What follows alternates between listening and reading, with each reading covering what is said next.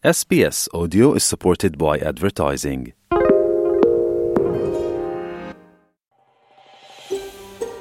Siete in compagnia di SPS Italian.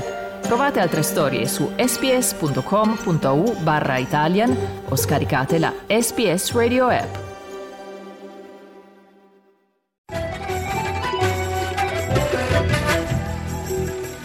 Global Mail. Viaggio nell'impegno italiano nel mondo a cura di Yolanda Pupillo.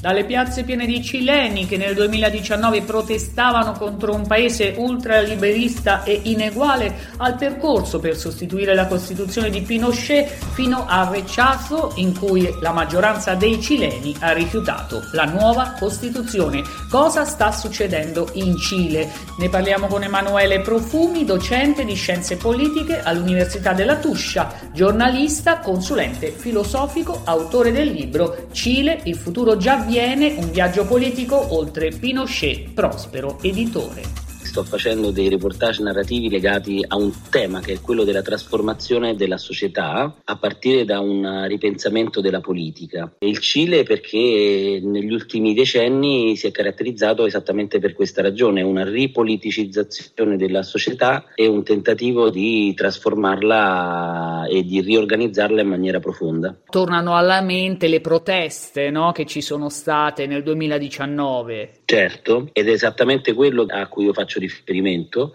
perché quelle proteste sono il risultato di un processo storico e nel mio libro io ricostruisco le radici che poi sono la base di quella grande epoca di manifestazioni che è stato l'estallido sociale. Da cosa veniva il Cile quando iniziarono le proteste? La situazione del paese erano 30 anni di una situazione in cui la popolazione per poter sopravvivere doveva fare tre lavori, quattro lavori, spesso informali, per poter avere un salario decente e le disuguaglianze crescevano in maniera radicale all'interno del paese. C'è stata una discrepanza fondamentale tra la vita della popolazione e la vita delle elite e soprattutto il racconto che veniva fatto in patria e all'estero era quello di un paese quasi tra i più importanti a livello diciamo così di benessere sociale ed economico. E quindi eh, nel momento in cui la popolazione si è resa conto che c'era un tappo istituzionale per poter cambiare questa situazione che era la Costituzione del 1980 voluta da Pinochet a quel punto è servita soltanto una scintilla per riversare tutta la popolazione nelle strade e nelle piazze per chiedere un cambiamento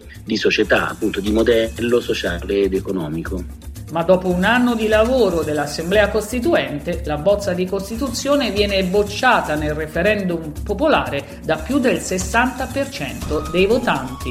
Ma le, il plebiscito di uscita dei primi di settembre è stato un colpo al cuore per moltissimi e anche molto una sorpresa per molti osservatori, soprattutto stranieri. Ma chi stava lì, chi come me è andato a vedere e a vivere gli ultimi mesi di campagna elettorale, si è reso conto dal primo momento che c'era qualcosa che non andava e che probabilmente il risultato sarebbe stato quello che poi abbiamo visto.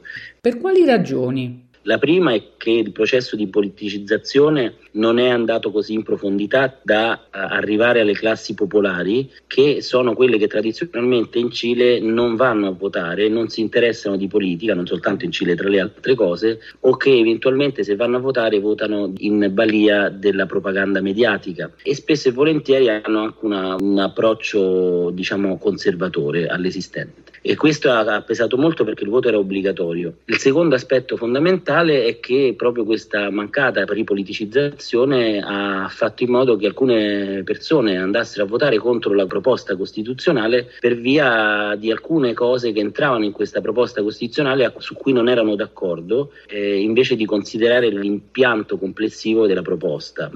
Il terzo elemento è sicuramente quello appunto della grandissima capacità dei media organizzati di eh, screditare il processo costituente e la proposta costituzionale e di far passare nell'opinione pubblica in generale l'idea che era meglio arrivare ad un altro processo costituente e ad un'altra proposta costituzionale e in effetti è poi quello che è accaduto. Cosa possiamo aspettarci adesso? È tutto bloccato o il percorso costituzionale va avanti? Ma il processo sta andando avanti, con grande difficoltà, ma la grande novità è che è passato dall'essere un processo legato a un percorso di richiesta dal basso a un percorso che sarà guidato ed è guidato dal Parlamento. Mm. Questo che cosa significa? Che la destra o l'estrema destra, che è comunque forte all'interno del Parlamento cileno, ha la golden share sulla nuova proposta di processo costituente e quindi sta negoziando eh, giorno per giorno tutto. C'è una parte all'interno di questa posizione politica che addirittura è tentata di far saltare il banco, quindi di cercare di impedire che questo secondo processo riuscirà a vedere la luce e si riuscirà ad avere una nuova carta costituzionale, perché non bisogna nascondere il fatto che una parte delle organizzazioni politiche cilene vorrebbe mantenere la Costituzione del 1980. Questa parte politica quindi sta in qualche modo giocando d'azzardo e uh, prolungando il più possibile i tempi per la realizzazione di questo nuovo processo costituente. Possiamo identificare due o tre punti che sarebbero stati fondamentali nella Costituzione per la democratizzazione del Paese? Sì, assolutamente. Tra l'altro nella proposta costituzionale eh, bocciata erano già emersi ed erano quelli richiesti dai movimenti sociali che in questi anni più di altri hanno segnato la storia politica del Cile, che sono il movimento degli studenti, il movimento femminista, il movimento ecologista. Il primo è sicuramente il fatto che eh, la nuova proposta costituzionale dovrebbe tenere presente la centralità dei diritti umani, sia per la storia del Cile, sia perché eh, sarebbe appunto una novità storica. Mettere al centro i diritti umani all'interno di una Costituzione nazionale significa ribaltare l'impianto teorico, giuridico, politico di moltissime costituzioni nel mondo, perché significa mettere in primo piano la dimensione internazionale, mondiale, che nasce dal 48 della, del secolo scorso, quando nasce la Carta dei diritti umani, e quindi dare un ampio respiro alla, alla politica cilena soprattutto evitare, impedire di fatto alla radice l'emergere di nuovo di forme di violenza estrema come quelle che ha vissuto una parte importante della popolazione cilena a causa della dittatura e del colpo di Stato di Pinochet. Il secondo punto è sicuramente quello ecologico, ecologista. La, la proposta costituzionale bocciata era anche da questo punto di vista una novità storica incredibile eh, non soltanto perché riservava all'interno di alcuni capitoli una centralità nei confronti dei beni comuni naturali e eh, dei diritti della natura, ma anche perché tutto l'impianto della Costituzione faceva riferimento a questo e quindi anche da questo punto di vista eh, se fosse passata quella proposta costituzionale il Cile sarebbe stato forse il primo Stato al mondo a vivere una società e un'organizzazione sociale profondamente ecologista.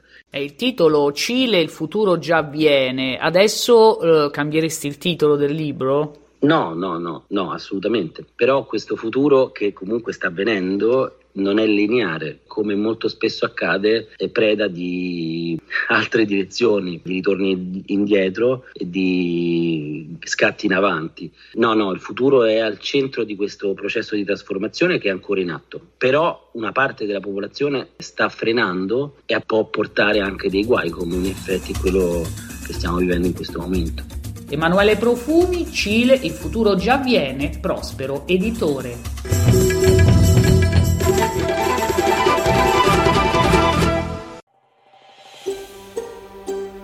Cliccate mi piace, condividete, commentate, seguite SPS Italian su Facebook.